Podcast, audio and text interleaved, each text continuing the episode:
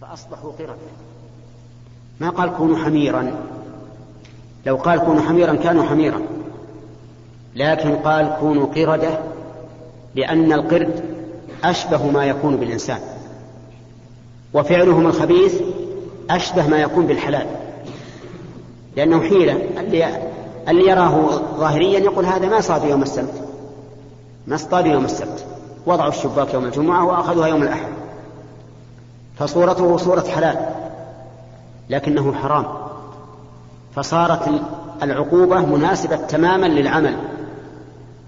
وفي هذا قاعدة ذكرها الله عز وجل في كتابه أن الجزاء من جنس العمل، قال فكلا أخذنا بذنبه، كل إنسان يؤخذ بمثل جريمته.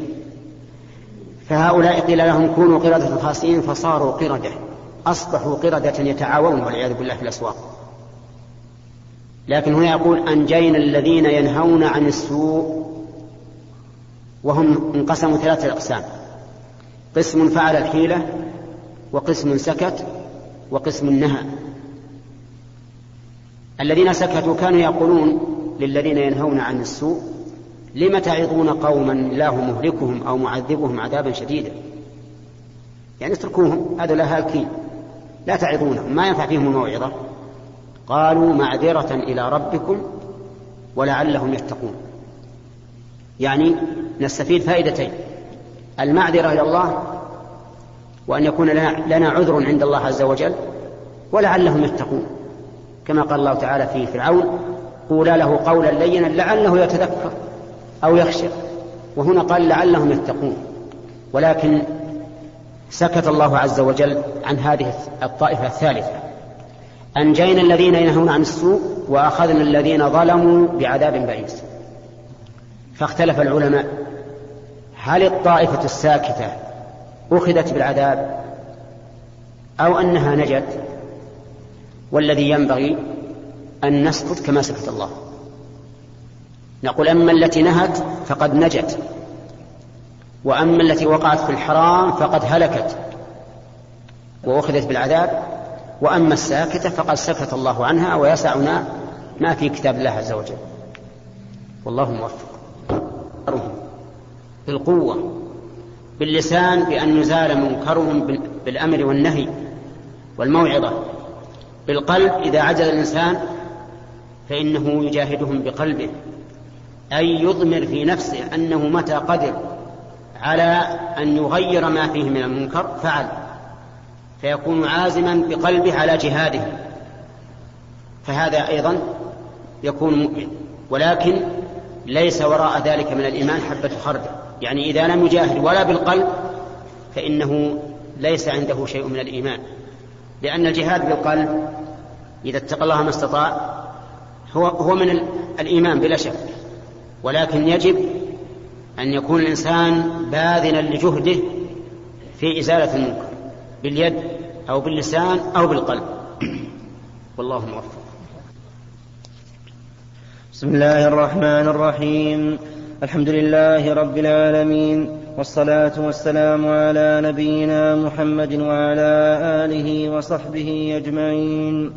نقل المؤلف رحمه الله تعالى عن عبادة بن الصامت رضي الله عنه قال بايعنا رسول الله صلى الله عليه وسلم على السمع والطاعة في العسر واليسر والمنشط والمكره، وعلى أثرة علينا، وعلى أن لا ننازع الأمر أهله إلا أن تروا كفرا بواحا عندكم من الله تعالى فيه برهان، وعلى أن نقول بالحق أينما كنا لا نخاف في الله لومة لائم، متفق عليه. بسم الله الرحمن الرحيم. قال رحمه الله تعالى فيما نقله عن عبادة بن الصامت رضي الله عنه قال بايعنا رسول الله صلى الله عليه وسلم، أو بايعنا رسول الله صلى الله عليه وسلم على السمع والطاعة في منشطنا، في عسرنا ويسرنا ومنشطنا ومكرهنا وأثرة علينا، بايعوه على السمع والطاعة، يعني لمن والله الأمر، لأن الله تعالى قال يا أيها الذين آمنوا أطيعوا الله وأطيعوا الرسول وأولي الأمر منكم. وقد سبق لنا بيان من هم أولي الأمر، وذكرنا أنهم طائفتان: العلماء والأمراء، كلهم ولاة أمور، لكن العلماء أولياء أمر في العلم والبيان، وأما الأمراء فهم أولياء أمر في التنفيذ والسلطان. يقول بياناه على السمع والطاعة، ويستثنى من هذا معصية الله عز وجل، فلا يبايع عليها أحد، لأنه لا طاعة للمخلوق في معصية الخالق. ولهذا قال أبو بكر رضي الله عنه حين تولى الخلافة، قال: أطيعوني ما أطعت الله ورسوله، فإذا عصيت الله ورسوله فلا طاعة لي عليه. فإذا أمر ولي الأمر بمعصية من المعاصي فإنه لا يجوز لأحد أن يسمع له أو يطيع، لأن ملك الملوك رب العالمين عز وجل، ولا يمكن أن يعصى رب العالمين لطاعة من هو مملوك مربوب، لأن كل من سوى الله فإنهم مملوكون لله عز وجل، فكيف يقدم الإنسان طاعتهم على طاعة الله؟ إذن يستثنى من قوله السمع والطاعة ما دلت عليه النصوص من أنه لا طاعة لمخلوق في معصية الخالق. وقوله في عسرنا ويسرنا، يعني سواء كنا معسرين بالمال أو موسرين، يجب علينا جميعا أغنيائنا وفقرائنا أن نطيع ولاة أمورنا ونسمع لهم. وكذلك في منشطنا ومكرهنا، يعني سواء كنا كارهين لذلك لكونهم أمروا بما لا نهواه ولا نريده، أو كنا نشيطين في ذلك لكونهم أمروا بما يلائمنا ويوافقنا. المهم أن نسمع ونطيع في كل حال، إلا ما استثني مما سبق. قال: وأثرة علينا، أثرة يعني استئثارا علينا، يعني لو كان ولاة الأمر يستأثرون على الرعية بالمال أو غيره مما يرفهون به أنفسهم ويحرمون من ولاه الله عليهم، فإنه يجب علينا السمع والطاعة. لا نقول أنتم أكلتم الأموال، أفسدتموها، بذرتموها، فلا نطيع. لا، نقول سمعا وطاعة لله رب العالمين، ولو كان لكم استثار علينا. لو كنا نحن لا نسكن إلا الأكواخ ولا نفترش إلا الخلق من الفرش، وأنتم تسكنون القصور وتتمتعون بأفضل الفرش، لا يهمون هذا، لأن هذا كله متاع الدنيا وستزولون عنه أو يزول عنه، إما هذا أو هذا. أما نحن فعلينا السمع والطاعة، ولو وجدنا من يستأثر علينا من ولاة الأمور. وقد قال النبي عليه الصلاة والسلام في حديث آخر: اسمع وأطع وإن ضرب ظهرك وأخذ مالك. وظلمه سوف تقتص منه يوم القيامة أنت من حسناته، فإن بقي من حسناته شيء، وإلا أخذ من سيئات من ظلمهم ثم طرح عليه ثم طرح في النار والعياذ بالله. الأمر مضبوط ومحكم، لا يضيع على الله شيء. ثم قال: وألا ننازع الأمر أهله، يعني لا ننازع ولاة الأمور ما ولاهم الله عليه لنأخذ الإمرة منه، فإن هذه المنازعة توجب شرا كثيرا وفتنا عظيمة وتفرقا بين المسلمين، ولم يدمر الأمة الإسلامية إلا هذا، إلا منازعة الأمر أهله، من عهد عثمان رضي الله عنه إلى يومنا هذا، ما أفسد الناس إلا منازعة الأمر أهله. قال: إلا أن تروا كفرا بواحا عندكم فيه من الله برهان. ثلاث شروط، إذا رأينا هذا وتمت الشروط الثلاثة فحينئذ ننازع الأمر أهله ونحاول إزالتهم عن ولاية الأمر، لكن شروط ثلاثة. أن تروا، فلا بد من علم، مجرد الظن لا يجوز الخروج على الأئمة، لا بد أن نعلم، وأن نرى وأن نعلم كفرا يعني لا فسقا. الفسوق مهما فسقوا ولاة الأمور لا يجوز الخروج عليهم، لو شربوا الخمر، لو زنوا، لو ظلموا الناس لا يجوز الخروج عليهم. لكن إذا رأينا كفرا صريح وقوله بواحا هذا معناه الصريح، والبواح الشيء البين الظاهر. فأما ما يحتمل التأويل فلا يجوز الخروج عليه، يعني لو قدرنا أنهم فعلوا شيئا نرى أنه كفر لكن فيه احتمال أنه ليس بكفر فإنه لا يجوز أن ننازعهم أو نخرج عليهم ونوليهم ما تولوا.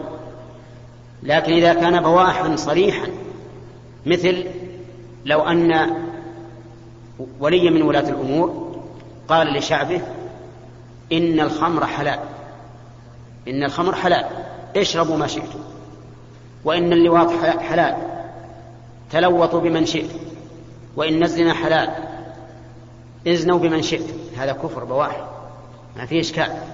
هذا يجب على الرعية أن يزيلوه بكل وسيلة ولو بالقتل، لأن هذا كفر بواح. الشرط الثالث عندكم فيه من الله برهان، يعني عندنا دليل قاطع على أن هذا كفر، فإن كان الدليل ضعيفا في ثبوته أو ضعيفا في دلالته فإنه لا يجوز الخروج عليه، لأن الخروج فيه شر كثير جدا عظيم، مفاسد عظيمة. فهذه إن شئتم فقولوا 3 شروط وإن شئتم قولوا 4، أن تروا كفرا بواحا عندكم فيه من الله برهان، هذه 4 شروط، لنجعلها 4 يكون أوضح. طيب، وإذا رأينا هذا فلا تجوز المنازعة حتى يكون لدينا قدرة على إزاحته، فإن لم يكن لدينا قدرة فلا تجوز المنازعة، لأنه ربما إذا نازعنا وليس عندنا قدرة يقضي على البقية الصالحة وتتم سيطرته. وهذه الشروط شروط للجواز أو للوجوب، وجوب الخروج على الإمام على ولي الأمر، لكن بشرط أن يكون لدينا قدرة، فإن لم يكن قدرة فإنه لا يجوز الخروج، لأن هذا من إلقاء النفس إلى التهلكة. أي فائدة إذا خرجنا على هذا الولي الذي رأينا عنده كفر بواح عندنا في من الله برهان ونحن لم نخرج إليه إلا بسكين المطبخ وهو معه الدبابات والرشاشات؟ أي فائدة؟ لا فائدة. معنى هذا أننا خرجنا لنقتل أنفسنا. نعم، لنا أن نتحيل بكل حيلة على القضاء عليه وعلى حكمه، هذا طيب، بالشروط 4 التي ذكرها النبي عليه الصلاة والسلام، أن تروا كفرا بواحا عندكم فيه من الله برهان. والله موفق. نقل المؤلف رحمه الله تعالى عن عبادة بن الصامت رضي الله عنه قال: بايعنا رسول الله صلى الله عليه وسلم على السمع والطاعة في العسر واليسر والمنشط والمكره، وعلى أثرة علينا، وعلى ألا ننازع الأمر أهله إلا أن تروا كفرا بواحا عندكم من الله تعالى فيه برهان، وعلى أن نقول بالحق أينما كنا لا نخاف في الله لومة لائم. متفق عليه.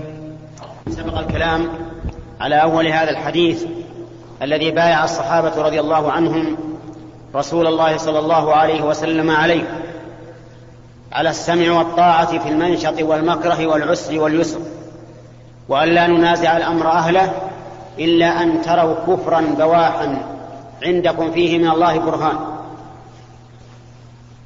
وقد سبق الكلام على هذا، وبينا أن في هذا الحديث دليلا على احترام حق ولاة الأمور، وأنه يجب على الناس طاعتهم، أنه يجب على الناس طاعتهم في اليسر والعسر والمنشط والمكره والأثرة التي يستأثرون بها. ولكن بقي أن نقول فما حق الناس على ولاة الأمر؟ حق الناس على ولاة الأمر أن يعدلوا فيهم، وأن يتقوا الله تعالى فيهم، وأن لا يشقوا عليهم، وأن لا يولوا عليهم من يجدون خيرا منه. فإن النبي صلى الله عليه وسلم قال: اللهم من ولي من أمر أمتي شيئا فشق عليهم فاشقق عليه. دعاء من الرسول عليه الصلاة والسلام أن من ولي شيئا من أمور المسلمين صغيرا كان أم كبيرا وشق عليهم قال فاشقق عليه. وما ظنك بشخص شق الله عليه والعياذ بالله؟ إنه سوف يخسر وينحط. وأخبر النبي عليه الصلاة والسلام أن من ولى من ولاة الأمر أحد على المسلمين على عصابة وفيهم من هو خير منه فقد خان الله ورسوله والمؤمنين، لأنه يجب أن يولى على الأمور أهلها بدون أي مراعاة، ينظر لمصلحة العباد فيولى عليهم من هو أولى بهم. والولايات تختلف، فإمام المسجد مثلا أولى الناس به من هو أقرأ لكتاب الله، والأمور الأخرى كأمور الجهاد أولى الناس بها من هو أعلم بالجهاد، وهلم جرا. المهم أنه يجب على ولي أمور المسلمين أن يولي على المسلمين خيارهم، ولا يجوز أن يولي على أحدا وفيهم من هو خير منه، لأن هذا خيانة. وكذلك أخبر النبي عليه الصلاة والسلام أن من ولاه الله على شيء فمات يوم يموت وهو غاش على لرعيته إلا لم يدخل الجنة معهم والعياذ بالله. فولاة الأمور عليهم حقوق عظيمة لمن ولاهم الله عليه، كما أن على المولى عليهم حقوقا عظيمة يجب عليهم أن يقوموا بها لولاة الأمر، فلا يعصونهم حتى وإن استأثر ولاة الأمور بشيء فإن الواجب لهم السمع والطاعة في المنشط والمكره والعسر واليسر، إلا إذا كان ذلك في معصية الله. يعني لو أمروا بمعصية الله فإنه لا يجوز أن يأمروا بمعصية الله، ولا يجوز لأحد أن يطيعهم في معصية الله. وأما قول بعض الناس السفهاء إنه لا تجب علينا طاعة ولاة الأمور إلا إذا استقاموا استقامة تامة، فهذا خطأ، هذا غلط، هذا ليس من الشرع في شيء، بل هذا من مذهب الخوارج الذين يريدون من ولاة الأمور أن يستقيموا على أمر الله في كل شيء. هذا لا يحصل، من زمان قد تغيرت الأمور. ويذكر أن أحد ملوك بني أمية وأظنه عبد الملك بن مروان جمع لما سمع أن الناس يتكلمون فيه وفي خلافته جمع أشراف الناس ووجهاءهم وتكلم فيه وقال لهم: إنكم تريدون منا أن نكون مثل أبي بكر وعمر. قالوا: نعم، أنت خليفة وهم خليفة. قال: كونوا أنتم مثل رجال أبي بكر وعمر ونكون مثل أبي بكر وعمر. هذا جواب عظيم. فالناس إذا تغيروا لا بد أن يغير الله ولاتهم. كما تكونون يولى عليكم. أما أن يريد الناس من الولاة أن يكونوا مثل الخلفاء وهم أبعد ما يكون عن رجال الخلفاء، هذا غير صحيح. الله حكيم عز وجل. وكذلك نولي بعض الظالمين بعضا بما كانوا يكسبون. وذكروا أن رجلا من الخوارج الذين خرجوا على علي بن أبي طالب جاء إلى علي فقال له: يا علي، ما بال الناس قد تغيروا عليك ولم يتغيروا على أبي بكر وعمر؟ قال: لأن رجال أبي بكر وعمر أنا وأمثالي، ورجالي أنت وأمثالك. كلام جيد، يعني أنت ماك في خير فلذلك تغير الناس عليك. لكن في عهد أبي بكر وعمر رجالهم مثل علي بن أبي طالب وعثمان بن عفان وغيرهم من الصحابة والفضلاء، فلم يتغيروا على ولاتهم. فالحاصل أنه يجب علينا أن نسمع ونطيع لولاة أمورنا في كل شيء إلا في معصية الخالق، لأن معصية الخالق ليس لهم أن يأمروا الناس بها، فلما لم يكن لهم أن يأمروا الناس بها لم يكن للناس عليهم طاعة في معصية الله عز وجل. وكذلك أيضا يجب على الرعية أن ينصحوا لولي الأمر، لا يكذبوا عليه ولا يخدعوه ولا يغشوا. ومع الأسف أن الناس اليوم عندهم كذب وتحايل على أنظمة الدولة ورشاوى وغير ذلك مما لا تليق بالعاقل، فضلا عن المسلم. إذا كانت الدول الكافرة تعاقب من يأخذ الرشوة ولو كان من أكبر الناس، فالذي يعاقب من يأخذ الرشوة هو الله عز وجل. نحن نؤمن بالله وبما جاء على لسان رسوله صلى الله عليه وسلم. وإذا كان النبي صلى الله عليه وسلم لعن الراشي والمرتشي، فعقوبة الله أشد من عقوبة الآدميين. ومع ذلك نجد الرشوة مع الأسف موجودة في جميع قطاعات الدولة إلا أن يشاء الله. نجد الكذب والدجل من الناس على الحكومة، عندما يأتي المزارع يدخل زرع غيره باسمه وهو كاذب، لكن من أجل مصلحة، من أجل أن يأكل بها. أحيانا تكون الدولة قد استلمت الحب ولم يبقى إلا الدراهم عند الدولة، فيأتي إنسان ويبيعه على آخر، يبيع دراهم بدراهم مع التفاضل ومع تأخير القبض إلى غير ذلك من المعاصي التي يرتكبها الشعب. ثم يريدون من ولاتهم أن يكونوا مثل أبي بكر وعمر، هذا ليس بصحيح. فولاة الأمور عليهم حقوق، يجب عليهم النصح بقدر ما يستطيعون لله عز وجل ولمن ولاهم الله عليه.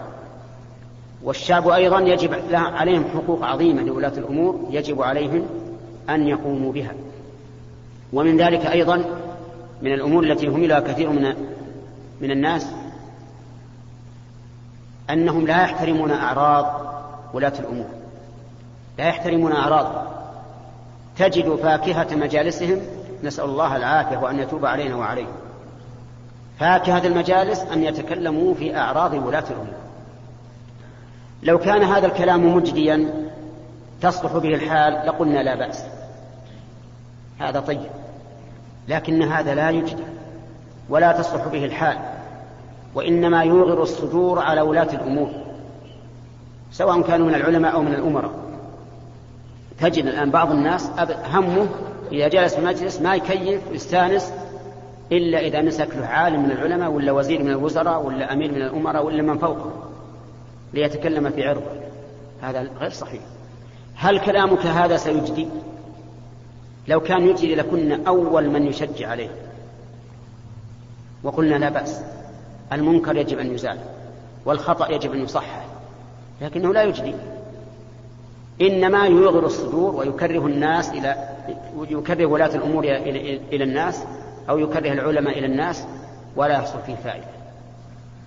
وقد قال النبي عليه الصلاة والسلام كلمة جامعة مانعة جزاه الله عن أمته خيرا، قال كلمة جامعة مانعة، قال من كان يؤمن بالله واليوم الآخر فليقل خيرا أو ليصمت. والعجب أن بعض الناس أهل دين لو أردت أن تتكلم بشخص عادي من الناس قالوا لا تغتال هذا حرام، لكن لو تكلمت بواحد من ولاة الأمور كيف، مع أنه غير ولاة الأمور ما يرضى أن يتكلم أحد في أرض أحد عنده، لكن في ولاة الأمور يرى أن هذا لا بأس به. وهذه مسألة مرض بها كثير من الناس، أنا أعتبرها مرضا، نسأل الله أن يعافينا وإياكم من الأدواء، مرض ابتلي بها كثير من الناس. ولو أن الناس كفوا ألسنتهم ونصحوا لولاة أمورهم، أنا لا أقول أسكت على الخطأ، لكن اكتب لولاة الأمور، اكتب أنت، اكتب كتاب، إن وصل فهذا هو المطلوب، وإذا انتفعوا به فهذا أحسن، وإذا لم ينتفعوا به فالإثم عليهم إذا كان خطأ صحيحا، وإذا لم يصل إليهم فالإثم على من منعه عنه. والله موفق. نقل المؤلف رحمه الله تعالى عن عبادة بن الصامت رضي الله عنه قال: بايعنا رسول الله صلى الله عليه وسلم على السمع والطاعة في العسر واليسر والمنشط والمكره وعلى أثرة علينا، وعلى أن لا ننازع الأمر أهله إلا أن تروا كفرا بواحا عندكم من الله تعالى فيه برهان، وعلى أن نقول بالحق أينما كنا لا نخاف في الله لومة لائم، متفق عليه. هذا الحديث تقدم الكلام على أكثر جمله، وبقي فيه الجملة الأخيرة وهي قوله رضي الله عنه فيما بايعوا عليه النبي صلى الله عليه وسلم وأن نقوم بالحق أينما كنا، يعني أن نقوم بالحق الذي هو دين الإسلام وشرائعه العظام أينما كنا، يعني في أي مكان، سواء في البلد أو في البر أو في البحر أو في أي مكان، وسواء في بلاد الكفر أو في بلاد الإسلام، نقوم بالحق أينما كنا لا تأخذنا في الله لومة لائم، يعني لا يهمنا إذا لامنا أحد في دين الله لأننا نقوم بالحق. فمثلا لو أراد الإنسان أن يطبق سنة يستنكرها العامة فإن هذا الاستنكار لا يمنع الإنسان من أن يقوم بهذه السنة.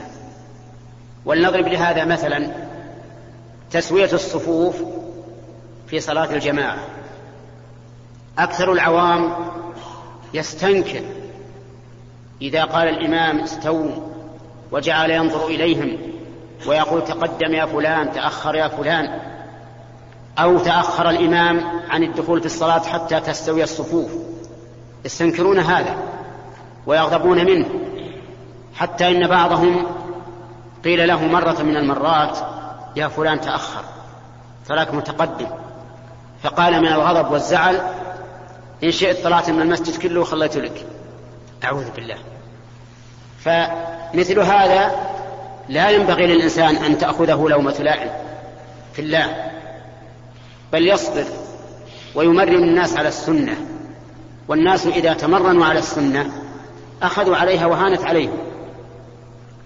لكن إذا رأى أن هؤلاء العوام جفاة جدا ففي هذه الحال ينبغي أن نعلمهم أولا حتى تستقر نفوسهم وتألف السنة إذا طبقت، فيحصل بذلك الخير. ومن ذلك أيضا أن العامة يستنكرون سجود السهو بعد السلام،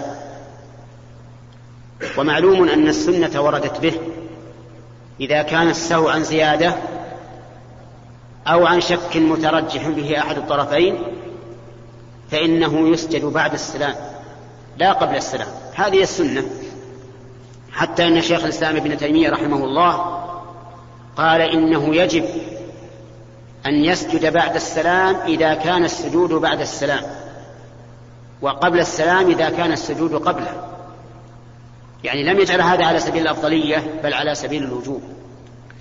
سجد أحد الأئمة بعد السلام لسهو سهى في صلاته، زاد أو شك شكا مترجحا فيه وبنى على الراجح فسجد بعد السلام، فلما سجد بعد السلام ثار عليه العامة وش هذا الدين الجديد هذا غلط. قال رجل من الناس فقلت لهم هذا حديث الرسول عليه الصلاة والسلام، سلم النبي عليه الصلاة والسلام من ركعتين ثم أخبروه فأكمل صلاته ثم سلم ثم سجد للسهو بعد السلام. قالوا أبدا ولا نقبل. طيب من ترضوا من الناس من العلماء؟ قالوا نرضى فلانا وفلانا. يلا الموعد بعد المغرب في بيته، لأنه كان يجلس في بيته بعد المغرب، وذهبوا إليه وأخبروه فقال لهم هذا صحيح، هذا هو السنة. فبعض الأئمة يأنف أن يسجد بعد السلام وهو يعلم أن السنة أن يكون السجود بعد السلام خوفا من ألسنة العامة، وهذا خلاف ما بايع النبي عليه الصلاة والسلام أصحابه عليه. قم بالحق ولا تخف في الله لومة لائم. كذلك أيضا فيما يتعلق بالصدق في المعاملة، بعض الناس إذا أخبر الإنسان بما عليه الأمر بحسب الواقع قالوا هذا وساوس، هذه وسوسة، مو لازم أعلم بكل شيء، عيب في السلعة، هذا سهل ما يخالف، الناس يرضونه. السيارة مثلا مسمكر ومزين، لو كان فيها خدوش بالأول زيناها نبيعها ولا نعلم، إذا علمت فأنت موسوس. طيب ليش؟ لأن هذا الشيء ما هو بلازم نعلم فيه، والواجب أن الإنسان يتقي الله عز وجل ويقوم بالعدل ويقوم باللازم ولا تأخذه في الله لومة لائم. ولكن كما قلت أولا، إذا كان عند عامة جفات فالأحسن أن يبلغهم الشرع قبل أن يطبق، من أجل أن تهدأ نفوسهم، وإذا طبق الشرع إذا هم قد حصل عندهم علم منه فلم يحصل منهم نفور. اللهم وفق. قال رحمه الله تعالى عن النعمان بن بشير رضي الله عنهما عن النبي صلى الله عليه وسلم قال: مثل القائم في حدود الله والواقع فيها كمثل قوم استهموا على سفينة فصار بعضهم أعلاها وبعضهم أسفلا، وكان الذين في أسفلها إذا استقوا من الماء مروا على من فوقهم فقالوا: لو أنا خرقنا في نصيبنا خرقا ولم نؤذ من فوقنا، فإن تركوهم وما أرادوا هلكوا جميعا، وإن أخذوا على أيديهم نجوا جميعا. رواه البخاري. بسم الله الرحمن الرحيم. قال المؤلف رحمه الله تعالى فيما نقله عن النعمان بن بشير بن سعد الأنصاري رضي الله عنهما في باب الأمر بالمعروف والنهي عن المنكر عن النبي صلى الله عليه وسلم أنه قال: مثل القائم في حدود الله والواقع فيها. القائم فيها يعني الذي استقام على دين الله فقام بالواجب وترك المحرم، والواقع فيها أي في حدود الله، أي الفاعل المحرم أو التارك للواجب، كمثل قوم في سفينة استهموا يعني ضربوا سهما، وهو ما يسمى بالقرعة، أيهم يكون الأعلى، فصار بعضهم في أعلاها وبعضهم في أسفلها، فصار الذين في أسفلها إذا استقوا الماء يعني إذا طلبوا الماء ليشربوا منه مروا على الذين في أعلاه، لأنه أي الماء لا يقدر عليه إلا من فوق، فقالوا: لعلنا نخلق خرقا في مكاننا نستسقي منه حتى لا نؤذي من فوقنا. هكذا قدروا وأرادوا. قال النبي عليه الصلاة والسلام: فإن تركوهم وما أرادوا هلكوا جميعا، لأنهم إذا خرقوا خرقا في أسفل السفينة دخل الماء ثم أغرق السفينة، وإن أخذوا على أيديهم ومنعوهم من ذلك نجوا جميعا، يعني نجا هؤلاء وهؤلاء. وهذا المثل الذي ضربه النبي صلى الله عليه وسلم هو من الأمثال التي لها مغزى عظيم ومعنى عالي. فالناس في دين الله كالذين في سفينة في لجة النهر، هم تتقاذفهم الأمواج، ولا بد أن يكون بعضهم إذا كانوا كثيرين في الأسفل وبعضهم في الأعلى، حتى يتوازن حمولة السفينة وحتى لا يضيق بعضهم على بعض. وفيه أن هذه السفينة المشتركة بين هؤلاء القوم إذا أراد أحد أن يخربها فإنه لابد أن يمسكوا على يديه وأن يأخذوا على يديه لينجوا جميعا، فإن لم يفعلوا هلكوا جميعا. هكذا دين الله، إذا أخذ العقلاء وأهل العلم والدين على الجهال والسفهاء نجوا جميعا، وإن تركوهم وما أرادوا هلكوا جميعا، كما قال الله تعالى: واتقوا فتنة لا تصيبن الذين ظلموا منكم خاصة واعلموا أن الله شديد العقاب. وفي هذا دليل، في هذا المثل دليل على أنه ينبغي للمعلم، معلم الناس، أن يضرب لهم الأمثال ليقرب لهم المعقول بصورة المحسوس. قال الله تعالى: وتلك الأمثال نضربها للناس وما يعقلها إلا العالمون. وكم من إنسان تشرح له المعنى شرحا كثيرا وتردده عليه فلا يفهم، فإذا ضربت مثلا بشيء محسوس يعرفه فهم. وانظر إلى المثل العجيب الذي ضربه النبي صلى الله عليه وسلم لرجل من الأعراب صاحب بادية صاحب إبل، جاء إلى النبي صلى الله عليه وسلم يقول: يا رسول الله، إن زوجتي ولدت غلاما أسود، ولد أسود يعني وأنا أبيض والمرأة بيضاء، من أين جاءنا هذا الأسود؟ فقال النبي صلى الله عليه وسلم: هل لك من إبل؟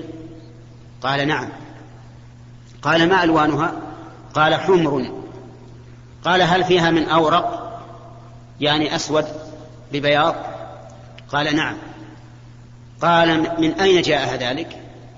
قال: لعله نزعه عرق، يعني ربما يكون له أجداد أو جدات سابقة لونها هكذا فنزعه هذا العرق. قال: فابنك هذا لعله نزعه عرق، يمكن واحد من أجداده أو جداته من أخواله أو آبائه لونه أسود. فجاء الولد عليه، فاقتنع الأعرابي تمام الاقتناع. لو جاء يشرح له النبي عليه الصلاة والسلام شرحا فهو أعرابي ما يعرف، لكن أتاله بمثال من حياته التي يعيشها فانطلق وهو مقتنع. وهكذا ينبغي لطالب العلم، بل ينبغي للمعلم أن يقرب المعاني المعقولة لأذهان الناس بضرب الأمثال المحسوسة كما فعل النبي صلى الله عليه وسلم. وفي هذا الحديث إثبات القرعة، أنها جائزة وهو كذلك. وقد وردت الآيات والأحاديث بالقرعة في موضعين من كتاب الله، وفي 6 مواضع من سنة الرسول صلى الله عليه وسلم. نسألكم عن موضعين من كتاب الله لأنه كل يقرأه الحمد لله. أين الموضع الأول؟ في سورة آل عمران: وما كنت لديهم إذ يلقون أقلامهم أيهم يكفل مريم وما كنت لديهم إذ يختصمون. الموضع الثاني: وإن يونس لمن المرسلين، في سورة الصافات: إذ أبق إلى الفلك مشحون فساهم فكان من المدحضين فالتقمه الحوت وهو ملين فلولا أنه كان من المسبحين للبث في بطنه إلى يوم يبعثون. يونس أحد الأنبياء ركب مع قوم في سفينة فضاقت بهم، وقالوا: إن بقينا كلنا على ظهرها هلكنا، غرقت، لا بد أن ننزل بعضنا في البحر. من ننزل؟ أول راكب، أكبر راكب يعني أكبر بدن، من ينزلون؟ هل ينزلون أول من ركب أو أكبرهم بدنا أو أصغرهم بدنا أم ماذا؟ قالوا: نعمل قرعة. فعملوا قرعة، فصارت القرعة على جماعة منهم يونس، أو هو وحده فساهم فكان، إذن معه ناس فساهم فكان من المدحضين، نزلوهم. الذين معه الله أعلم بهم، ما نعرف ماذا صار لهم. أما هو فالتقمه حوت عظيم ابتلعه بلعا دون أن يعلمه فصار في بطن الحوت، فنادى في الظلمات أن لا إله إلا أنت سبحانك إني كنت من الظالمين. فلفظه الحوت على سيف البحر، وأنبت الله عليه شجرة من يقطين. يقطين قال العلماء إنها قرع النجد، قرع النجد لين، أوراقه لينة كالإبريسم، ومن خصائصه أنه لا يقع عليه الذباب. فأنبت الله عليه شجرة من يقطين حتى ترعرع بعد أن بقي في بطن الحوت، ثم أنجاه الله عز وجل. المهم أن القرعة من الأمور المشروعة الثابتة بالكتاب والسنة. وقد ذكر ابن رجب رحمه الله في كتابه القواعد الفقهية، ذكر القاعدة 160 أو 161، ذكر قاعدة في الأشياء التي تستعمل فيها القرعة من أول الفقه إلى آخره رحمه الله، والله موفق. قال رحمه الله تعالى فيما نقله عن أم المؤمنين أم سلمة هند بنت أبي أمية حليلة رضي الله عنها عن النبي صلى الله عليه وسلم أنه قال: إنه يستعمل عليكم أمراء فتعرفون وتنكرون فمن كره فقد برئ ومن أنكر فقد سلم، ولكن من رضي وتابع. قالوا يا رسول الله ألا نقاتلهم؟ قال لا، ما أقاموا فيكم الصلاة. رواه مسلم. بسم الله الرحمن الرحيم. سبق لنا أن النبي صلى الله عليه وسلم ضرب مثلا للقائم في حدود الله والمتعدي فيها، الواقع فيها، بقوم على سفينة استهموا فكان بعضهم في أعلاها وبعضهم في أسفلها، وكان الذين في أسفلها يستقون الماء من فوق، فقالوا أفلا نخرق يعني على الماء حتى لا نؤذي من فوقنا؟ قال النبي صلى الله عليه وسلم: إن أخذوا على أيديهم نجوا جميعا، وإن تركوهما ما أرادوا هلكوا جميعا. وبينا أنه ينبغي للمعلم إذا كان المعنى المعقول بعيدا عن التصور والأفهام أن يضرب مثلا بالمحسوس. وفي هذا الحديث الذي ذكره المؤلف في درسنا اليوم، أخبر عليه الصلاة والسلام أنه سيكون علينا أمراء، يعني يولون علينا من قبل ولي الأمر، يكون فيهم ما نعرف وما ننكر، يعني أنهم لا يقيمون حدود الله ولا يستقيمون على أمر الله، تعرف منهم وتنكر، وهم أمراء لولي الأمر الذي له البيعة.